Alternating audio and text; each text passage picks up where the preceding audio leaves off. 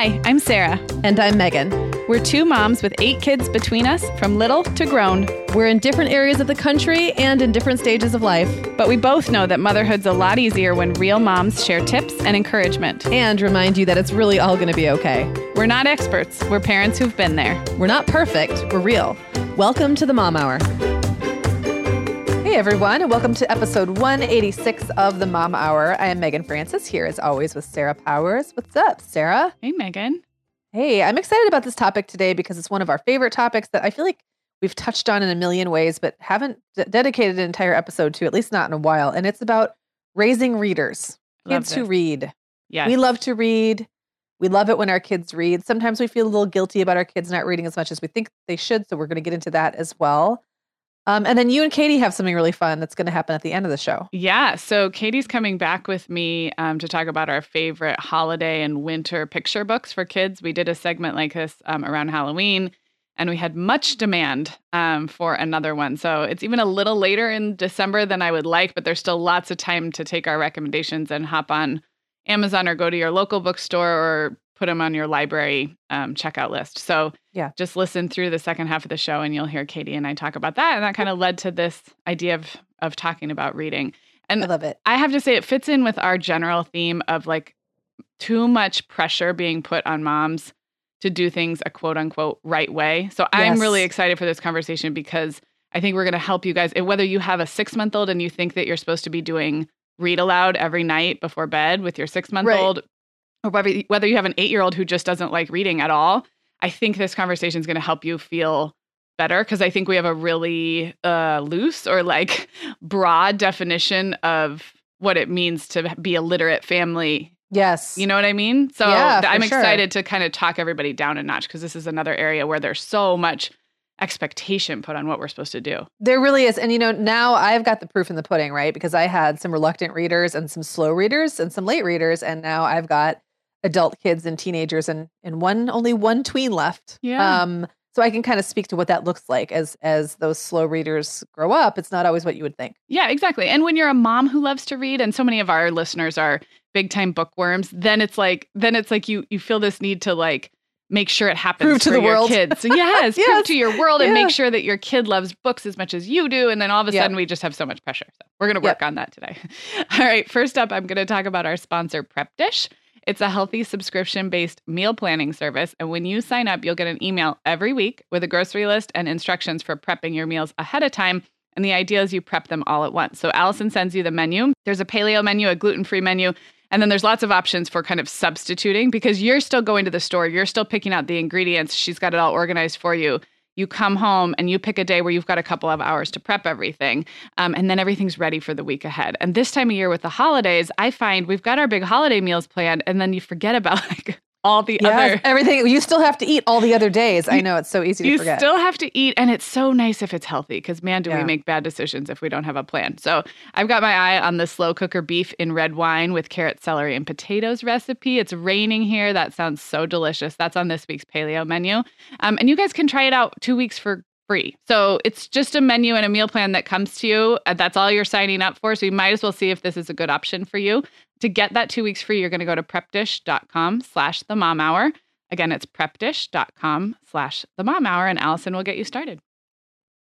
Love it. And before we move on to the topic, I just need to point out that Sarah left me a Voxer message earlier today, gleefully crowing about the rain. Like Sarah, there was so much glee in it's, your voice, and it's only in Southern California that we do that. I, I need to tell you that it's been gray and either sleeting, raining, or like kind of that. It's not even sleet, but it's like wet snow. I don't like. I don't remember the last time I saw the sun here in Michigan. I'm So I was confused when you said it was raining, and then you said, "And I'm so happy." I, know. I was like, "Wait, what?" But my fellow Southern California, Florida, uh, well, actually, Florida gets more like warm rain, but Arizona, you guys all know how it makes us so happy. It's like our Yeah. version of fall, I guess. And now it's winter. I don't know. I don't know. Well, as Sarah pointed out to, I think someone on Instagram the other day, we genuinely legit love talking about the weather. So Both of us do. In fact, we We used to do. we used to start the podcast and like accidentally talk about the weather like every time. every I, I mean, this is years ago. We've gotten better, guys. But people would be like, um, could you guys like get to the like point? get to the point. yeah. Anyway, one of the good things to do on a rainy day is read. So that's a great segue. Let's I get in. it. I love it. Okay, so yeah, like we said at the top of the show, there is so much pressure to quote unquote do this right, and we're talking about raising kids who like to read and who are into books. And I think one thing I've noticed is it's really hammered home when you have babies and toddlers that you're supposed to read to them every day and incorporate it into the nighttime routine. Um, but one thing I think is this trickles off a little bit after, you know, after kids start to read on their own. And nobody seems to talk about ways to have books be a part of your family when you say have like elementary aged kids. So I think that's Yeah. a really interesting thing. Um, so I don't know. Uh, Where do you want to start, Meagan? Yeah, well, I first of all, I, I just want to do some like setting the groundwork or the I guess the ground rules here that like literacy doesn't have to mean like words in text on a page that you read with your eyeballs. Mm-hmm. And there are so like we have this great technology, we have all these ways to be literate, um, both in a reading and writing kind of a way, and in a broader sense, like there's cultural literacy, there's musical literacy, like there's so many ways to be literate that I really hate that we have this narrow focus on like your baby needs to look at words on a page right. or it doesn't count or your 4-year-old needs to be looking at letters with their eyeballs and figuring out like Right. not all kids um not all kids are visual. yes. I mean just to start there, just that's one place to start, but like some of them take a while to get into the idea of a story. Some of them are too busy drawing or Yes. running or like I don't know, like beating balls against each other on the floor, like Yes. whatever to to really attend to that. And I I hate there's so much pressure and almost competition around it. yes. And it also kind of, I have to say, annoys me. And I know we have so many teachers who listen, and I love teachers and they're awesome, but I hate how elementary school has become so like narrowed in on this Yeah. idea of like enforcing reading. Like, right. like at the like we're all white knuckling it Yes. so hard. And I wish we could just relax about it a little bit. I do too. I have like so much amen for that. And as we get into our tips, I think you guys are going to find like we do read and we do read with our kids, but it's it's so important I think like you said Meagan to broaden this definition of literacy. I also was thinking as we prepared for this, thinking about the adults in my life and the different amounts that the adults I know read. Some of them are bookworms, some of them do not read at all and are Yes. completely well-rounded, educated, cultured, interesting. Fun to talk to, interesting fun to talk to yes. adults. And if you think about, well, okay, what kind of media do they consume? Maybe they're a listener and they listen to podcasts and audiobooks. Maybe they're a talker and they just pick up everything through conversation. Um, they maybe they were a kid who loved to read and they just don't anymore as an adult, or maybe Yeah. vice versa. Maybe they didn't read Yeah. at all as a kid and now they do. I mean, there's so many ways to be literate, exactly like you said. And I don't think every kid needs to be a bookworm or grow up into an adult who loves books. I don't think that's the ultimate goal. Now, having Yeah. said that, I think what we're going to talk about in this episode is there are ways to set the stage at home for loving books, loving reading, and making this kind of like a family value and that you sort of put in front, just like we have music as a part of our family or Yeah. what other whatever other, you know, home environment values you have. And then you just kind of have to step back and Yeah. and, and know that it'll just happen or it won't in various ways. Yeah, I spent some time this year texting with an old friend that I ran into again, um, kind of randomly, and did not know this. At first, I was like, "Is he was he just always really, really bad at spelling? He's dyslexic." Mm-hmm. And I kind of like looked up an article about it because I thought how I didn't think I'd ever texted with a dyslexic person Mhm. before. And I looked it up to see kind of like what would that be like being, you know, you Mhm. think of dyslexia, or I always have, as something that kind of happens when you're a kid and you deal with it Mhm. in school and then you kind of don't have to deal with it again if you don't want to. But now so much of our communication is text based. Yeah. And it was just a really, I read a really interesting article and it said something like when you get to know somebody who has dyslexia, you will never make like a joke about being the grammar police again. Like, Uh-huh. you, like you will just think about things differently Yes. because there are so many ways to be smart and Yes. to know things and to absorb information that have nothing to do with looking at text. Uh, And I totally just, agree. yeah, as someone who's been very text oriented most of Mhm. my life, that was just enlightening for me. Yeah. Well, it's kind of like you and I make fun of ourselves for how spatially challenged we are. But like for real, there are things where I, I it would just wouldn't make sense. And so for language and print to be that way for somebody else, that's a really good point. Yeah. Yeah. Yeah. Anyway, Um, should we dive into some like, got some Yeah. like some bullets here? Yeah. lead that. Well, I was going to ask um, like a question that comes up because a lot of our listeners have really little kids where you are reading aloud a lot. I thought we could both say, do you still read aloud to your kids? Yes or no, no pressure. And then if so, Yeah. what does that look like? You know what? I don't.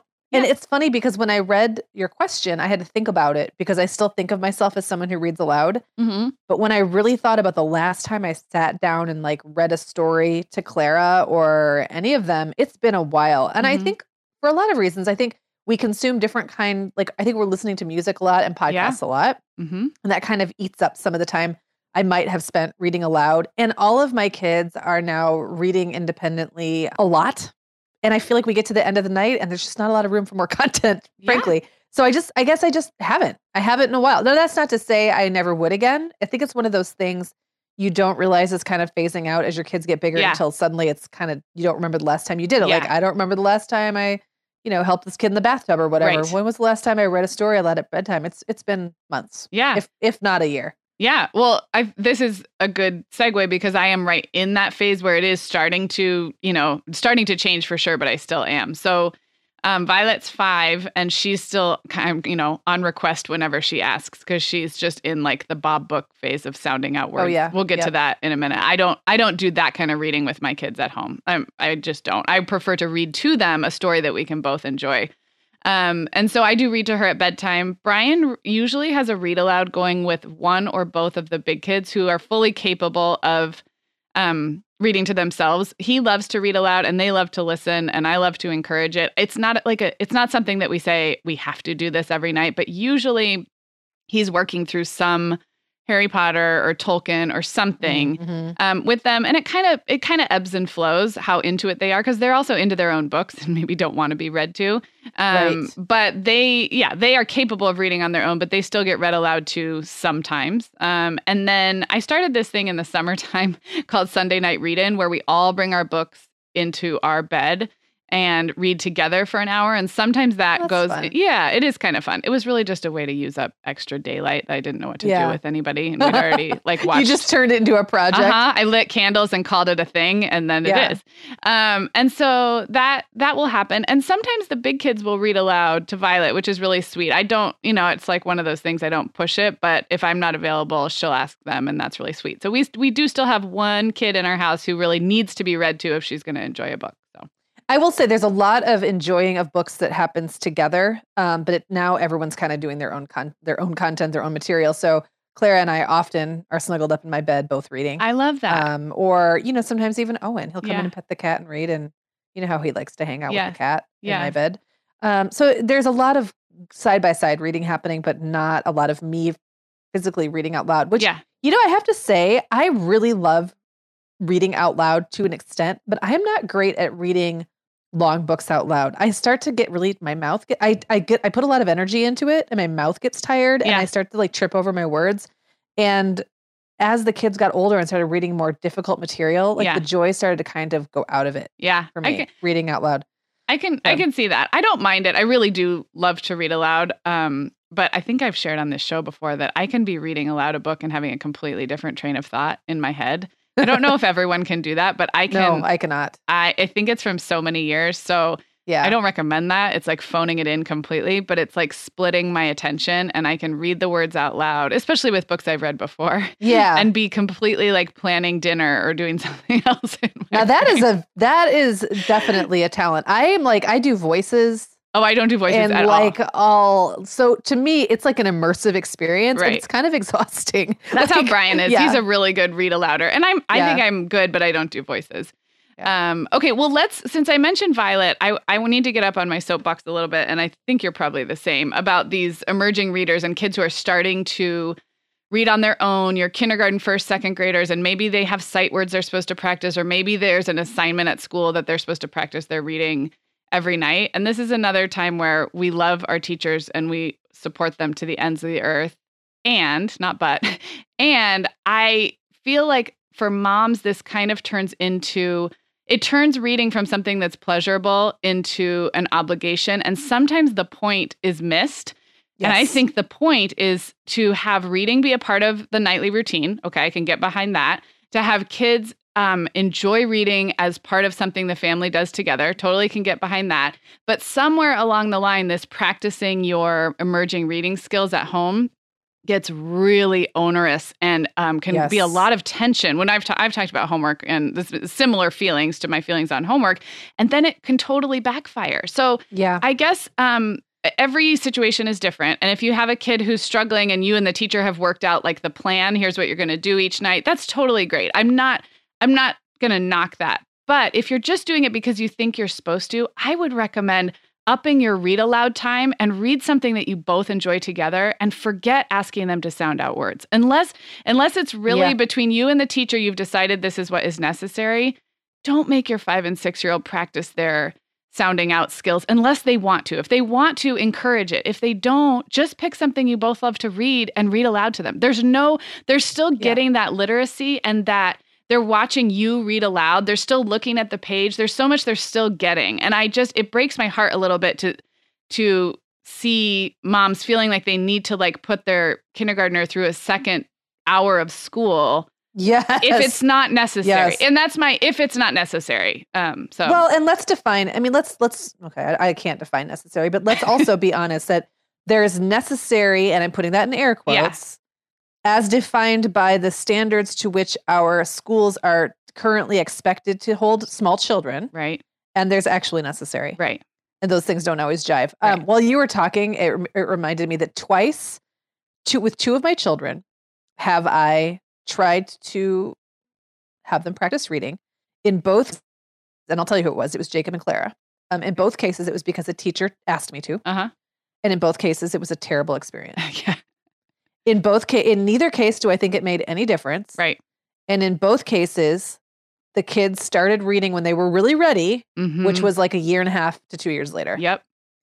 So I just don't feel like it was. I mean, I'm glad I. I feel like I was. I felt guilty because I wasn't doing it, and then you know it was during a conference, and the teacher kind of Yeah. made that like, well, you know, one thing you could be doing at home is working on these sight words Right. and working on these phonics, and I was like, okay, and then I went home and did it because I felt obligated and guilty, and then the kids stressed because Yeah. they weren't ready, or because they didn't care, Yeah. or because they they thought about books in a different way. They weren't thinking about they weren't thinking about looking at letters and Yeah. sounding them out yet. And in both cases, it was very stressful. Well, And I don't I don't think it helped. And not Yeah. only that, but it probably took away time away from when you could have just been picking up Yep.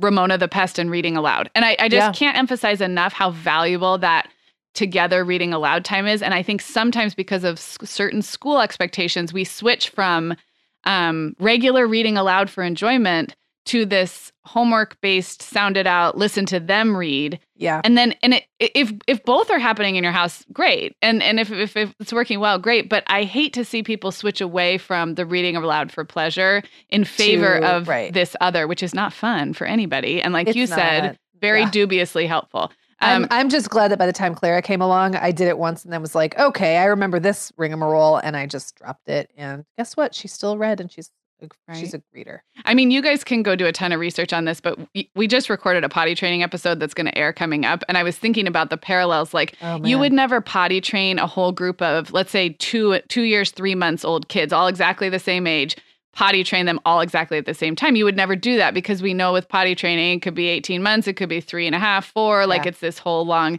And I think reading's the same way. Like the fact that we put a bunch of five and a half, six year olds in a classroom and then expect them to read at the same rate at the same time, it just it doesn't match up with how it really works. So Yeah. Whew. Agreed. soapbox. Um, Love your soapboxes.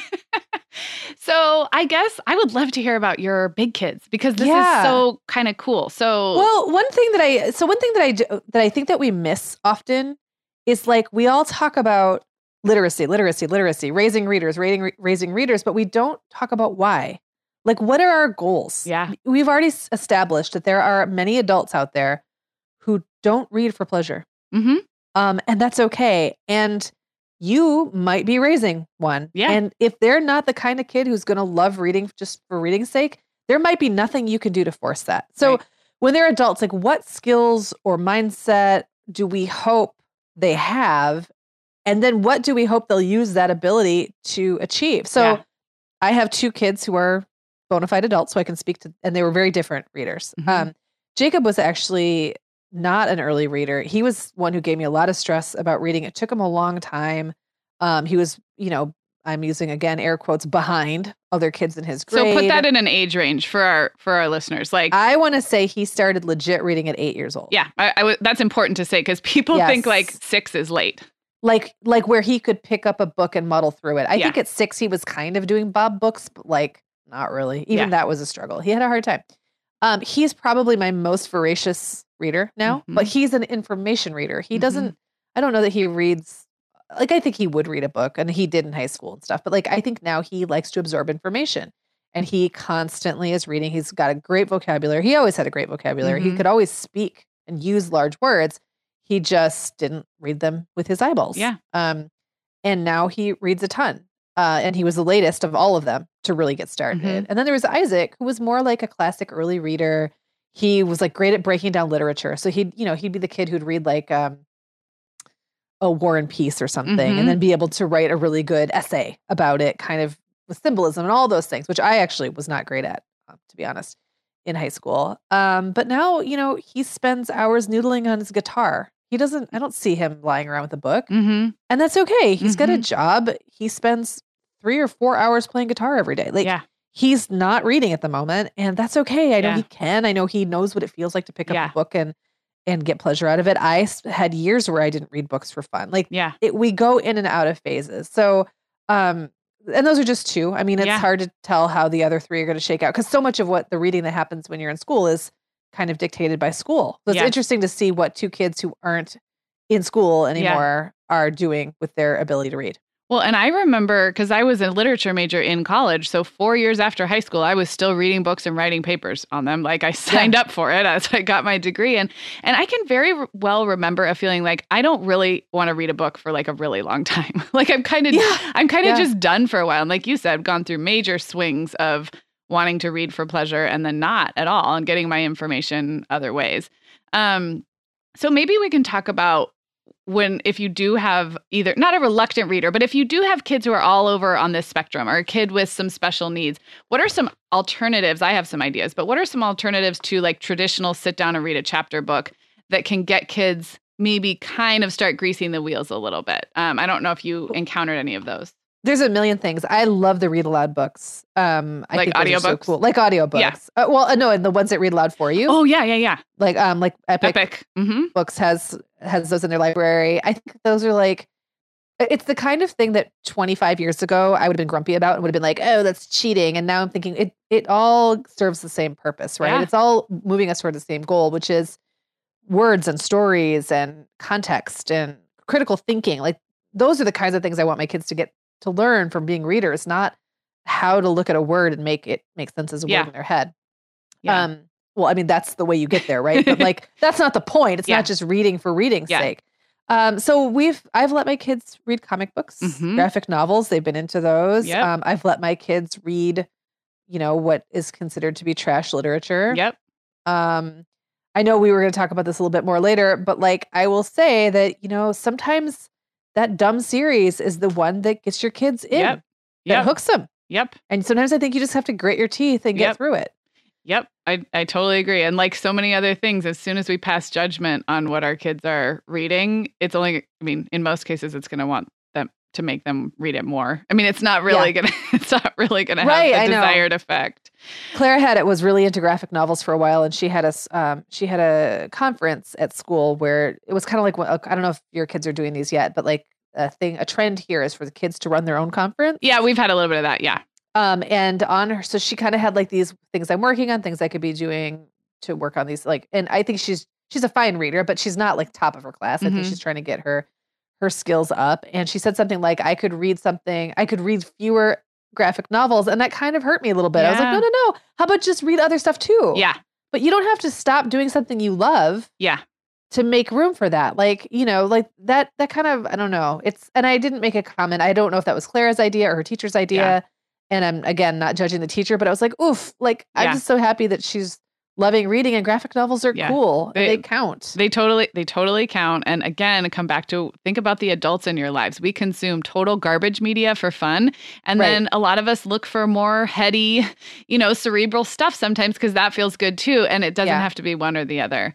Um, I was going to recommend magazines, um, and I know you're a big fan of having magazines out around the house. And Yep. I, I've linked up my favorites. I'll link up some more in the show notes. But just keeping magazines around and keeping them in weird places, like on the kitchen counter or in the back seat of the car, if your kids don't get car sick, um, or just in the car for sitting around waiting. Um, so magazines just they're visual, they feel different, and if you have a kid who doesn't like books, it's like less pressure to just pick up a magazine. I have So- to I have to point out really quickly that yesterday William was sitting at the table eating and I looked over and noticed he's flipping through Better Homes and Gardens. and like I think he was reading some article about like decorating for holidays or something. Uh-huh. It was just it just kind of made me smile because I remember sitting at my kitchen table as Yeah. a kid reading whatever I could get my hands on, catalogs, magazines, whatever was out, which means interesting things fall into your hands Yep. sometimes. Yep, absolutely. So just having those things out. Um, we do a lot of audiobooks. And so that I think totally counts. And you can, there's a whole host of resources online for finding good audiobooks. You can usually download them from your library without even going into the library if you have a device. So there's lots of free ways to get audiobooks. Um, and then don't forget nonfiction, because I do have a kid who often gravitates toward nonfiction. And so there's books like, you know, the Ripley's Believe It or Not and the Guinness Book of World Records and all of these like crazy, like weird but true or National Geographic. They all make these big, hardbound, almost like kids' encyclopedia like. And Yeah. I have a kid who will pore over those for facts Yeah. and information. So sometimes we just have a narrow expectation of it's got to be chapter books, it's got to be before bed, and they've got to be doing it on their own. And I, I don't think any of those things are true. Yeah. No, I agree. Um, so Meagan, what do you do as an adult, as the head of your household, to kind Yeah. of model this behavior? And how's it go? Do you feel like you are modeling it well lately, or how Yeah. is that? Well, yes, I think that what I think that my kids know that I'm a reader. I have books Mhm. out. Um, I we talk about reading a lot. We Yeah. talk about what you know, what we're all reading and like what books they're reading in school. Um, we always like one of the first things like when I've moved, I figured out where the bookshelf was going to go. Yeah. And the funny thing is, the bookshelf in my living room. Those are all books I've read once or twice and have nice covers, and I may never read any of those books again. But just having them Yes, out having them you know there. it Mhm. just shows like this is something that we value i made Mhm. space for this in our living space and i like that um, and sometimes i just like to go look at the covers Is that Yeah. weird or at No. the um the what's the- spine. the spine yes i like to just go like run my hand over the spine of the books um I, going back to the series thing i remember owen getting really into series i want to say it was guardians of Ga'Hoole Okay. that really got him it's got like an owl really pretty owl illustration okay. on the cover.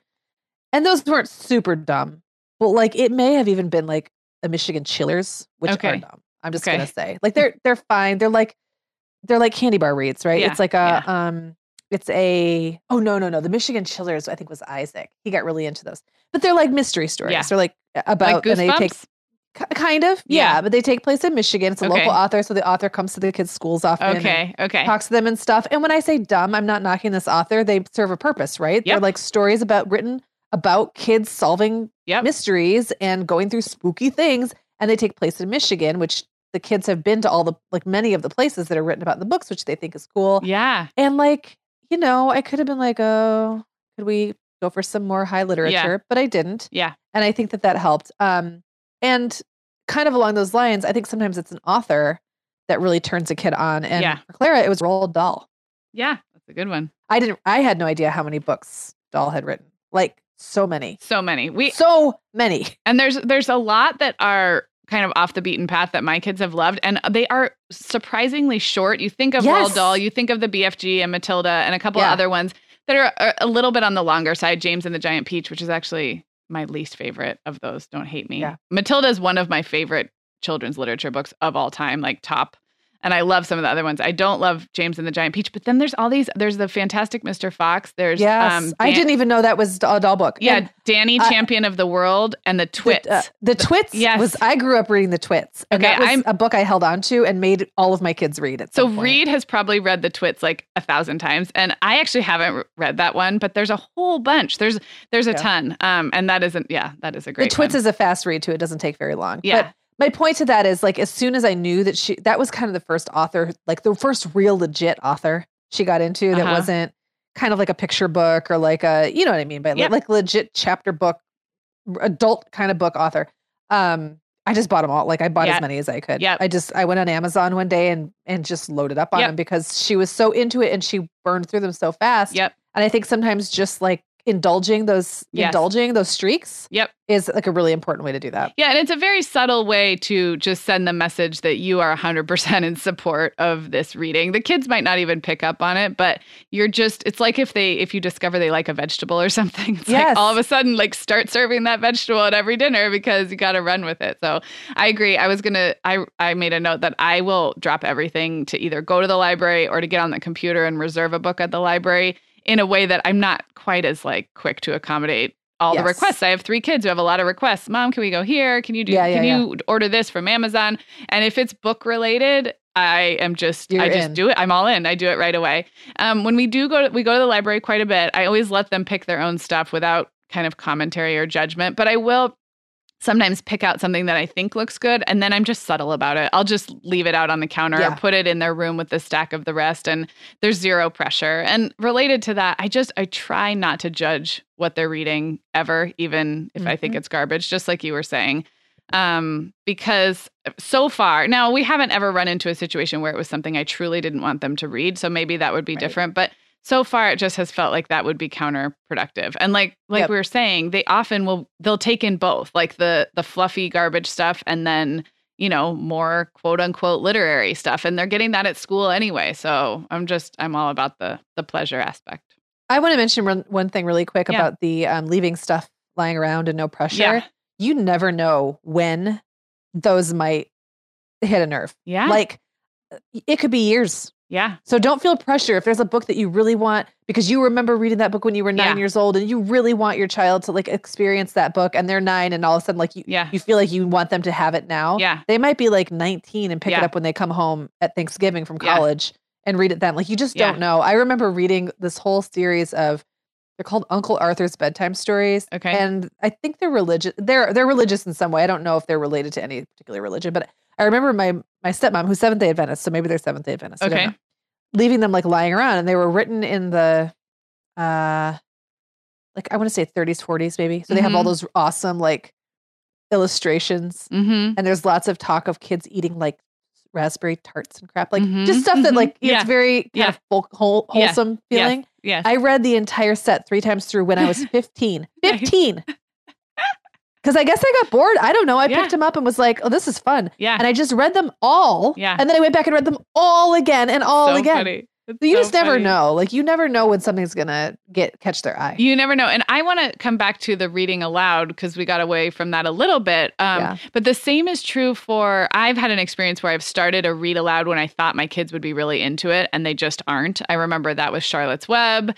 Um, and just, I think the kids were too young or it was too boring. They didn't like the language. I loved the language, but they didn't. So um, don't let that discourage you from ever reading aloud again. I think just like everything else, it might be too early. It might not be the right book. There's so Yeah. many great resources online for recommending good read alouds. I'll link up a few in the show notes that are my favorites. But um, you can also try other weird stuff. You can try reading poetry, the funny poems, like you know the Shel Silverstein poems. Like there's no, there's nothing that says it has to be Charlotte's Web when they're six, or it has to be Little House on the Prairie with your daughters because that's what you remember. It just you can get creative and still read aloud. I I would same thing. I just would hate to see people not read aloud because it didn't work out that one time you tried. Yeah. Yeah, Yeah, agreed. Um, well, this is a good time to mention you were on the Read Aloud, Read Aloud Revival podcast quite a while ago. But if you guys listeners aren't familiar with that podcast, tell them what it is, Meagan. Yeah, so it's a fantastic. Um, first of all, I just love Sarah's voice. Okay, Sarah Mackenzie is the host. Sarah Mackenzie, yes.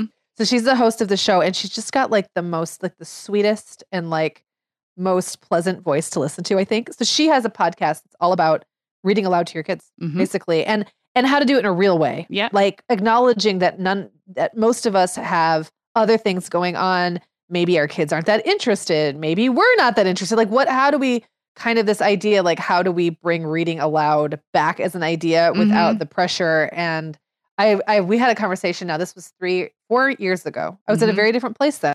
And I had two little younger kids who I was still reading to pretty regularly out loud. Um, but we did talk about the fact that sometimes you fall off the wagon and you don't do it for a while, and then Yeah. you get back on. And she's got some really great strategies. So she was on the home hour in 2014. And then I was on her show, must have been the same year. Yeah, I think it was around yeah? the same time, maybe. Yeah. Yeah.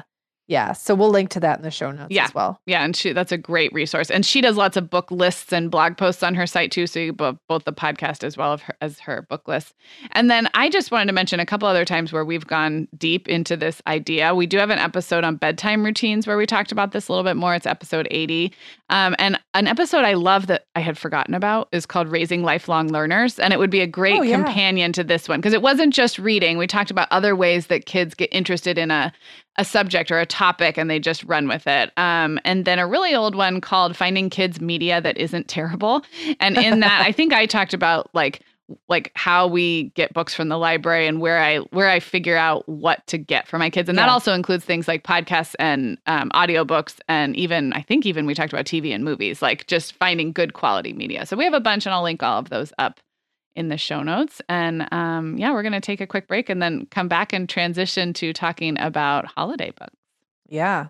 Well, I'm excited to talk about our sponsor, Action Heat. So, Sarah, you know, I mentioned earlier that the weather has been a little cruddy Yeah. here, and it's about to get cruddier and colder because that's what happens here in Michigan. Um, I love to be outside year round, but I really, really hate being cold. So I love Action Heat. It is a line of battery heated clothing that heats up like it's pants, it's shirts, it's socks, and your clothes get warm. It's like wearing a heated blanket I love it. on your body so that when it's cold outside, you can still go outside and enjoy nature or, you know, shovel or whatever it is you have to do outside during the winter.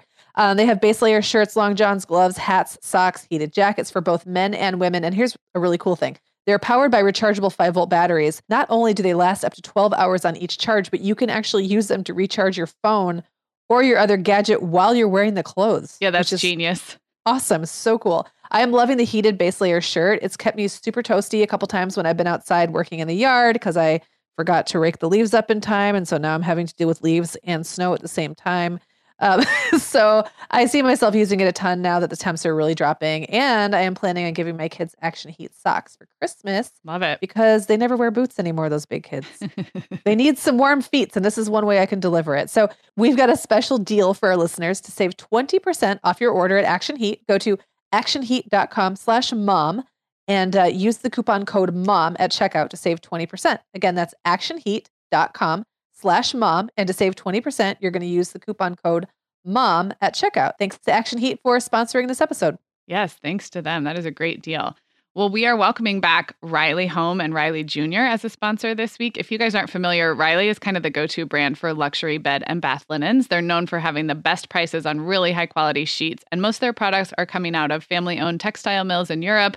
And they just have an amazing commitment to craftsmanship from start to finish. While they recently launched Riley Jr., which is the same high quality bedding products, but for babies and kids. And it's super cute. Their collection includes duvet covers for kids' twin beds in really cute patterns. Um, there's one called Silly Animals that I love. And if I had a toddler, this would be totally what I would be getting for their Yeah. first big kid bed for that duvet cover. Um, they also have crib sheets and baby blankets and decorative pillows, and they offer monogramming on some of their designs. The designs are really um, modern and clean looking, gender neutral. I like that because as a mom, I'm still decorating my own house, but it's kind of fun, whimsical touches that babies and kids will love too. So the Riley Jr. collection is price ranged from $19 to 179 and it's available exclusively at rileyhome.com. They're also going to be adding more prints and colors and patterns soon because this is a brand new collection. So it'll continue to grow. You guys are going to visit rileyhome.com to check out the Riley Jr. collection and to save 25% off your order. That's great savings. Use the promo code the mom hour. So again, it's rileyhome.com and the promo code is the mom hour to save 25%. I want to mention that I spent quite a bit of time drooling over the Riley Home collection the other day. Yeah. And there's um there's some great gifts on there too. Mhm. So Yeah. this is a good thing to check out, even if you don't think of like linens as being a this time of year thing. Check it out because they have some cool stuff. Oh, I have gotten throw blankets as gifts before, and I'm always Yep. glad to get one. Uh, All right. I've got two kids getting throw blankets actually. oh, nice. So nice. Um, yeah, All right. So, Meagan, pretty soon we're going to welcome Katie, and she and I are going to chat specifically about picture books for the holidays and winter time. But I thought it would be fun to ask you, um, since you won't be part of that segment, what your do you have a favorite holiday book, kids or grown-ups or otherwise? I don't. I don't like the question. Do you have a favorite? I So know. I'm going to mention. I'm going to say. I'm going to recommend three, and I'm going a little off the beaten path. Here. Okay. Um, one book that my entire family has loved is Krampus, the Devil of Christmas. Oh, I'm just opening it on Amazon now, and I do not. I am not familiar with this. Okay, so uh, the the idea behind the book is that many cultures through time, maybe all cultures, have like a dark side Uh-huh. of the holidays, and it has been represented in kind of an evil Christmas character. Okay. So Krampus is one. I think it's, Krampus might be German, and basically their their role is to scare and or beat children into good behavior. Oh my gosh. um, and these are very like Victorian yeah. concepts, right? But the book is amazing. It's got like these really, really disturbing but very cool illustrations and stories about, like, I think Krampus puts children in burlap sacks and hits them and stuff like just like terrible Oh things to get them to obey. But my kids love it now. I bought it for Jacob when he was probably like 15. Yeah. And so the it's book is- past like you wouldn't read it to a four year old. No, but now, but I was actually a little bit like when the boys pulled it out a little while ago and started reading it out loud. And I was a little afraid Clara might be disturbed by it, but Yeah. she's kind of got a little bit of a twisted sense of humor. Yeah. She loved it. And she loved the art. You know, she, Yeah. Claire's an artist and the, the pictures are amazing. Like the illustrations are, you know, fif- um, 1800s and early Yeah. 1900s. And they're just really cool. It's a fun, it's a fun gift for an older kid or a young adult or just for your own pleasure. Um, I just found a version of The Night Before Christmas on my bookshelf that I had to think for a few minutes like, where did it come from? I'm pretty sure this book was on my bookshelf when I was a kid. It's just in really Oh, good wow. shape, but that's because, you know, Christmas books don't get read that much, Right, right? right. So it's a really slender little volume. It's called the, It's the Night Before Christmas, but it's illustrated by Arthur Rackham, and I had to look him up. Okay. Um, R A C K H A M. Okay. He was a British um, Victorian era artist, and so the picture. So it's you know Night Before Christmas poem, right. but it's illustrated by this man's um, by this man's pictures, and it's Okay. really cool. It's like eh, like a kid again who just wants to flip through. yeah. I mean, everyone knows the story. And Yeah. it's an easy read aloud, but it's it's like a fun one to pour. The illustrations pictures. make a big difference. We They do. this season. We've already read a couple different versions that we have, and I definitely have preferences. Um, Yeah. So yeah. This one's a cool one. I don't know that the pictures would hold a really little kid's attention. I think it's like a bigger kid book. Okay. Um, and then for myself, A Christmas Carol by Charles Dickens. I will tell you, A Christmas Carol was the first Dickens book I got all the way through Yep. because it's short. Mm-hmm. You already know the story, Yep. and it's an easy read, like relatively speaking. And I really wanted to read Dickens like my whole life, and I kept failing because I'd get three chapters into like, you know, I don't know, Tale of Two Cities or Yeah. something.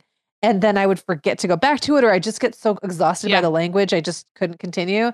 But I really like the, A Christmas Carol, and I'm thinking this year I might actually have it playing, um, uh, have the audiobook just kind of playing in the background sometimes when I would have had Christmas Yeah. music on Yeah. because it's the kind of book I probably wouldn't read out loud. I think I'd get tired. Yeah. And I, you know, I wouldn't want to keep it up. But it and it's not the kind of book you have to attend really closely to. Yeah. Because again, everyone knows the story. Yeah. So just kind of having it as background sound, I think, is one of my plans. Well, this is kind of a fun twist, but we've been doing this podcast so long that two years ago, maybe three years ago, we had an episode where somehow we got around to the fact that I had never read Dickens. And you told me this story, and I oh. got it on my iPad and read it that year, which is now two years ago. But I can just second all of those things that you said because I hadn't, I since have tried to read Great Expectations and I got almost all the way to the end and then it had to be returned to the library. And I wasn't that sad, but I did read quite a bit of Great Expectations. But you're right. A Christmas Carol is totally digestible. Dickens, and it's funny. It's actually Yeah. like it's light and funny. yes, it's light and funny. Yeah. I love it. Um, okay, well, before we get to Katie, I have one more little fun sponsor shout out, and that is to Sudio. So we've partnered with Sudio over the years a few times, and they just sent us some new earbuds to try for this season. If you're not familiar, Sudio makes um, really high quality Bluetooth and wireless uh, headphones and earbuds. So we got to try them, and we also got to give some away to our Instagram followers. But they have a 15% off promo code right now, which I'm going to give you guys right now. So if you missed out on the giveaway, you can still shop at sudiosweden.com. And the promo code is the mom hour 15. I'll link that up in the show notes and you can check out our Instagram for more. But I wanted to give them a quick shout out before we I also on. want to point out that someone on our Instagram said that they like the look of the sudio earbuds better than AirPods. Mhm. And I would like like to put like a thousand times yes because I think AirPods look weird. their it's their design is just so pretty. Their stuff is so pretty. Sudios, is so pretty. Yeah. Yes, yes, it, it really is. It's like really, if you want to look really attractive at the gym while Yes. listening, you'll want to check them And out. just feel really happy about your snazzy headphones. exactly. All right. Well, Meagan, uh, this was great. We'll be back on Friday for another holiday special. So it won't be too long for you guys. And then stick around. Katie and I are coming up next. Hey guys, I'm back with Katie. Hey, Katie. Hey, Sarah. It's been a long time since we recorded. I know, but we are still in the holiday season because every time we see each other, Yes. it's like Halloween, Thanksgiving, Christmas. Yes. So we are excited to talk about our favorite holiday books, and we have a lot to cover. Um, we got a lot of great feedback when we did this at Halloween. And just to remind you guys, we we together are going to put together a blog post at themomhour.com that has all of these books and their links and probably a few more because we're probably not going to even have time to get to all the ones we wanted to mention. So that'll go up at the same time as this episode. It's not in the show notes. It's not the same as the show notes, but I'll link to it in the show notes and it'll be its own list. So, Yeah, and we had a lot of great comments on the last one. So Yeah. make sure you visit the blog post again Yeah. and share your favorite. and then Christmas just bookmark read. it for next year. I have a little bit of like obsessive calendar guilt that this isn't going up like a week ago, but that's okay. There's time. There's still time this year, and then bookmark it for next year. Yeah. Okay. So uh, Katie's here at my house. We're in my family room. We all have. We're surrounded by books, but we haven't really. I don't know what she has with her. So, or if you have themes or a structure, you could just go. We're surprising each other. Yeah. Okay, well, I'll go ahead and start off with a picture, touch, and feel book. Oh, nice. Listeners know that I'm a huge fan of anything interactive, whether it's lift the flap or touch and feel. And this touch and feel title is called One Night in Bethlehem. And I feel like, um, well, for us and our family, I like to kind of set the foundation around Advent Huh? for why we in our family celebrate Christmas, which is more about Jesus and him being the reason for the season and not so much Mhm. Santa and getting and gimme, gimme, gimme. So for us, um, I like this book because it's a little bit of a different take on the nativity. Um, it has the child imagine if they were one of the animals Oh, or. Individuals at the nativity Mhm. and what that would be like. hmm And then, of course, a little touch and feel sensory um, element on every page. I love it. And who's the author? The author is Jill Roman, and get what her last name is Lord. Oh, Jill Roman Lord. okay. Yeah. One night in Bethlehem. Yes. Um, well, I have to mention really quick. This is not what I picked, but I have another board book that's nativity based called Room for a Little One, and it's beautiful. And it's also kind of about the animals. I'll link it up. I'm not going to talk about it, but Okay. it was right here. And as you were talking, oh, I like that. Yeah. That one's called Room for a Little One. Well, I'll start with the babies too. And my disclaimer is that this book, which is called Baby Elf's Christmas by Jane Cowen Fletcher, I looked it up on Amazon. It is available, but it's not like $5 prime because I think it's starting to go out of print. Now, my oh, Okay. sister did buy it. And I want to say it was like 15 bucks, which if you're looking at it, it's a little board book, but maybe it's at your library or maybe you can like, if you like secondhand books. So I hate recommending books that are, it look, it seems like it's maybe on its way out of print Oh, but it's oh. called Baby Elf's Christmas. It is a board book, and it it's just follows Baby Elf's first Christmas. But the illustrations are so cute because he look he's an elf, but he looks just like a human toddler, like a one year old. He's in with like, pointy ears. yes, with pointy ears, with Yeah. little elf features. And it, So it has nice rhymes, and it's just there's little details in it about how he's a little afraid of Santa. It's a very um, if you've had a one year old at Christmas time, this little baby elf is like what that reminds you of. The way he looks, he's a little intimidated. He likes the lights, and it's just very sweet and simple. So it's Yeah. called Baby Elf's Christmas. Jane Cowen Fletcher. It is on Amazon, and I'll link it up in the Love post. that. Yeah. Okay. Um, I have books that I'm going to couple um, Okay. together as one. So both of these titles are actually um, written by an author named Jan Brett. Yes, love and Jan Brett. I didn't realize that she was such a prolific Oh, author super. in general. Yes, But super prolific. but more so in the in the holiday. Would you say more so in the holiday well, genre? like she has this Scandinavian northern. She's not. I one time I thought she was like Danish, and I looked it up, and she's she's from the U.S. She's American. Okay. it- she is like Vermont based or something. Okay, which- yeah. Okay, I love that you're classifying her that way because I was I was thinking, how am I going to classify or describe these illustrations of Jan Brett if you if you're not familiar Yeah, it very much looks. It's like Scandinavian folktale-ish. Yes. completely, Yeah. yeah. So the one cool thing about these two titles that I'm going to mention is though one of them is written by Jan Brett, there is another by the same title, um, another version of the same book. So the two titles are The Hat and the Mitten. hmm And um, what's fun about Jan Brett is the same cast of animal characters appear in all of her kind of holiday Mhm. collection.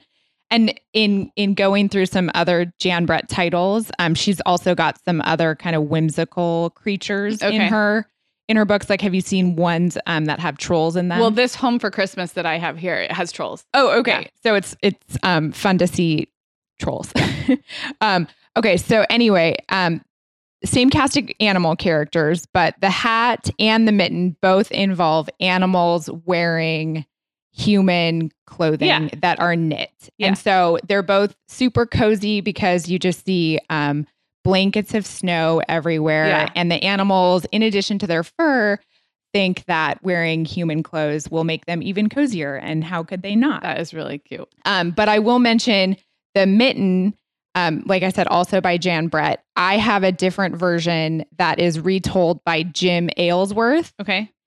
um, and sarah and i compared. She has the mitten by jan brett. I have this one by jim aylesworth and the the one that i have is a little more extensive in um, introducing the human character Mhm. before it goes into the whole um animals wearing his Mhm. this little boy's mitten um but apparently this originated as a ukraine folktale Yeah, I would believe that. And I think that's kind of the stuff she does. I'm sure the other ones are too. Yeah, Like yeah. kind of folktale based. And it's very cute um the animals all try and climb into this mitten and um the animals try and turn all the other animals away but they all kind of squeeze in and then eventually the mitten bursts It's really cute. It's a very cute I'll have story. to check out the one that you have.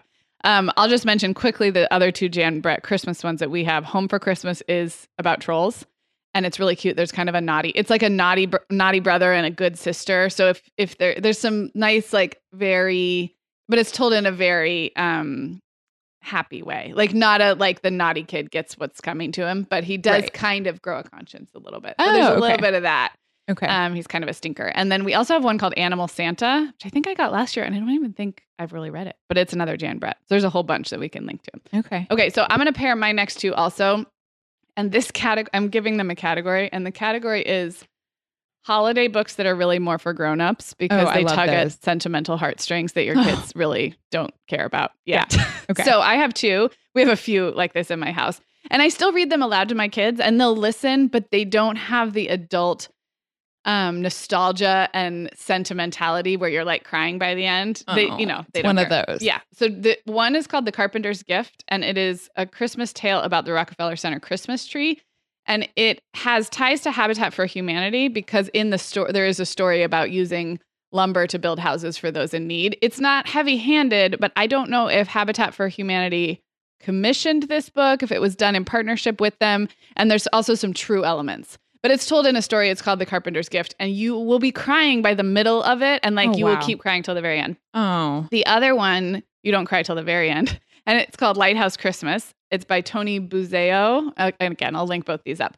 Um, Lighthouse Christmas also is based in a true story about um, light, lighthouse Santas, which were in the far northeast, like New England, okay and they would airdrop um, Christmas packages for families who were stationed way out Coast Guard. Well, I don't even know if it was Coast Guard at that time, um, but who were stationed way out on these tiny, tiny islands off of Maine and Massachusetts, um, who wouldn't otherwise get Christmas. But it's again, it's told in a story of this family, and by the end, you're crying.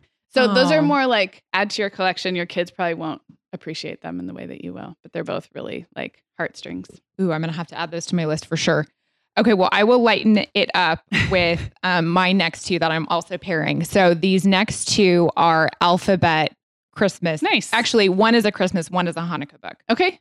So I picked this one, the ABCs of Christmas Up, last year at Target. I just um, could not see the cover. pass by Okay, the cover without picking it up, especially because board books are on the um, less expensive end Yeah. when you're kind of Yeah. building your holiday Yep. collection. So, um, even though my four year old is kind of phasing out of alphabet books, uh, my two year old is not. Yeah. So it's perfect. So it's just, um, I mean, alphabet primer. But Yeah. the the other one that I'll mention is it's called D for Dreidel Okay. And i this this guy um has an entire collection of alphabet primers that are themed differently. Okay. So you don't just find um, holiday alphabet primers, but he'll also have like an alphabet primer for baby scientists. Okay. And, alph- yeah, and, cute. and the illustrations are just, again, knock your socks off, retro, Yeah. um, so cute. Yeah. And I love that, um, you know, he has a, a Hanukkah version, Yeah. D for dreidel. Yeah. Well, we, okay, this is a side note, but when you and I did our gift guide last year, one of the things I mentioned about books, not holiday books, but giving books in general, is I don't mind having board books even for older kids. And you can find um, like the the one we were just talking about, the Mitten by Jan Brett. I have a board book version, but it's the same. Right. And um, I think especially if you're adding new babies and new toddlers, it's a great way to have books for your older child around that aren't going to get ripped up. I mean, Oh, we completely. had major book rippers among my children. Yeah. So you, I mean, you are literally surrounded by my holiday books, and there's quite a few board books, and my youngest is five, and we still keep out the board books, and you know, only the ones that are truly like kind of too simple for an older kid to appreciate. But most of them are the regular picture books, just in board back format, board book format. right. So, And the durability, you, you're right. yeah, You can't beat that. yeah. Okay. Um, I have. How many more do you have? I just have one last. Okay. So I'll just do one more as well. Um, so this is my favorite Christmas picture book that I have discovered like since I became a mom. I have a few favorites like that I remember from growing up and all that. But this that I just discovered myself, it's called The Christmas Magic. It's by Lauren Thompson. Um, and it just tell so it tells the story of Santa getting ready to leave, but in a way that no other Santa book does. I'm just flipping the pages so Katie can kind of see the illustrations. The illustrations I think are watercolor. Yep. They're really beautiful. There's no elves or Mrs. Claus or anything else. Santa just has reindeer and it's told in this very I would say like kind of natural, almost realistic if we can go there way. Yeah. Like he's just this little old man in his house by himself. Um, and it's all about anticipating the magic of when it's finally time to take off. And so if you uh, the way I talk about Santa with my kids is always about like what I imagine. What I imagined when I was a kid was this, or what I like to think about is this. Like I don't answer any specific questions with very like, here's how it is. Because in some books there's a Mrs. Claus, in some books there's not, in some books there's elves. This is like the way I would like to imagine Santa. And so um, the language is beautiful, the illustrations are beautiful. It's a little bit of a different look and take on Santa. And so I don't know. I just love it. It's called The Christmas Magic. That's a new title to me too. Yeah. That reminds me of the Eric Carle book Dream Snow. Oh, Do you I know ha- that you know, I, one? I think I've heard the title, but I don't think I've read it. Okay, so it it's not explicitly an overt Santa story, Uh-huh. but it is a man who looks like Santa, Uh-huh. and he's a farmer, and he names his five animals by number Okay. one, two, three, four, five. Um, and there's this mad rush at the very end of the story because he has forgotten, he's forgotten, and he's loading up his bag. He's Oh, cute. and he ends up putting one, two, three, four, five Christmas presents under a tree. So he never is overtly called Yeah. Santa, but I mean, he looks like Santa. This and this guy is called Santa, but he wears blue. He looks different than kind of cartoonish Santas. And um, there's something really beautiful about the way it's described. It's just him and the reindeer up there, and they're getting ready in all these very kind of slow, simple ways. He feeds them, he shines the sleigh. It's not, yeah, it's really, it's just different, and I love it. very routine and ritual oriented. It Yes, sounds like Sarah. I can understand why you love him. yes. Okay, well, I will um, end off with a title that Sarah and I actually both have. I'm sure we all have it. Yeah, it's the all do. night before Christmas, but in this particular version, and listeners, you probably grew up with a similar one or the one, the same one. Um, it's illustrated by Douglas. I think that's a G Gorsline. Okay. And when you see the cover, you'll immediately recognize it. It is a very vintage, illustrated kind of pencil sketch. yeah, it's almost, they're almost like wood cuttings or something. Like, car- like, um, I don't know. Yeah. very very detailed pencil sketch. Yeah. and then and then filled in with color. Yeah. But um, but very vintage. Uh, you know, um, drawings Yeah. essentially. So anyway, it's just um, the tale of the night before Christmas, and a great one to read. and that is it's definitely the one I grew up having around. I think that one is from like published in the 70s, so uh, by the time a lot of uh, us were little, that may have been kind of the one. The one, yeah. I just I do remember that Santa as a kid kind of that's how I pictured him because Yeah. of that book. Yeah. Probably. Yeah, Yeah, so that's that's, a good good one. one.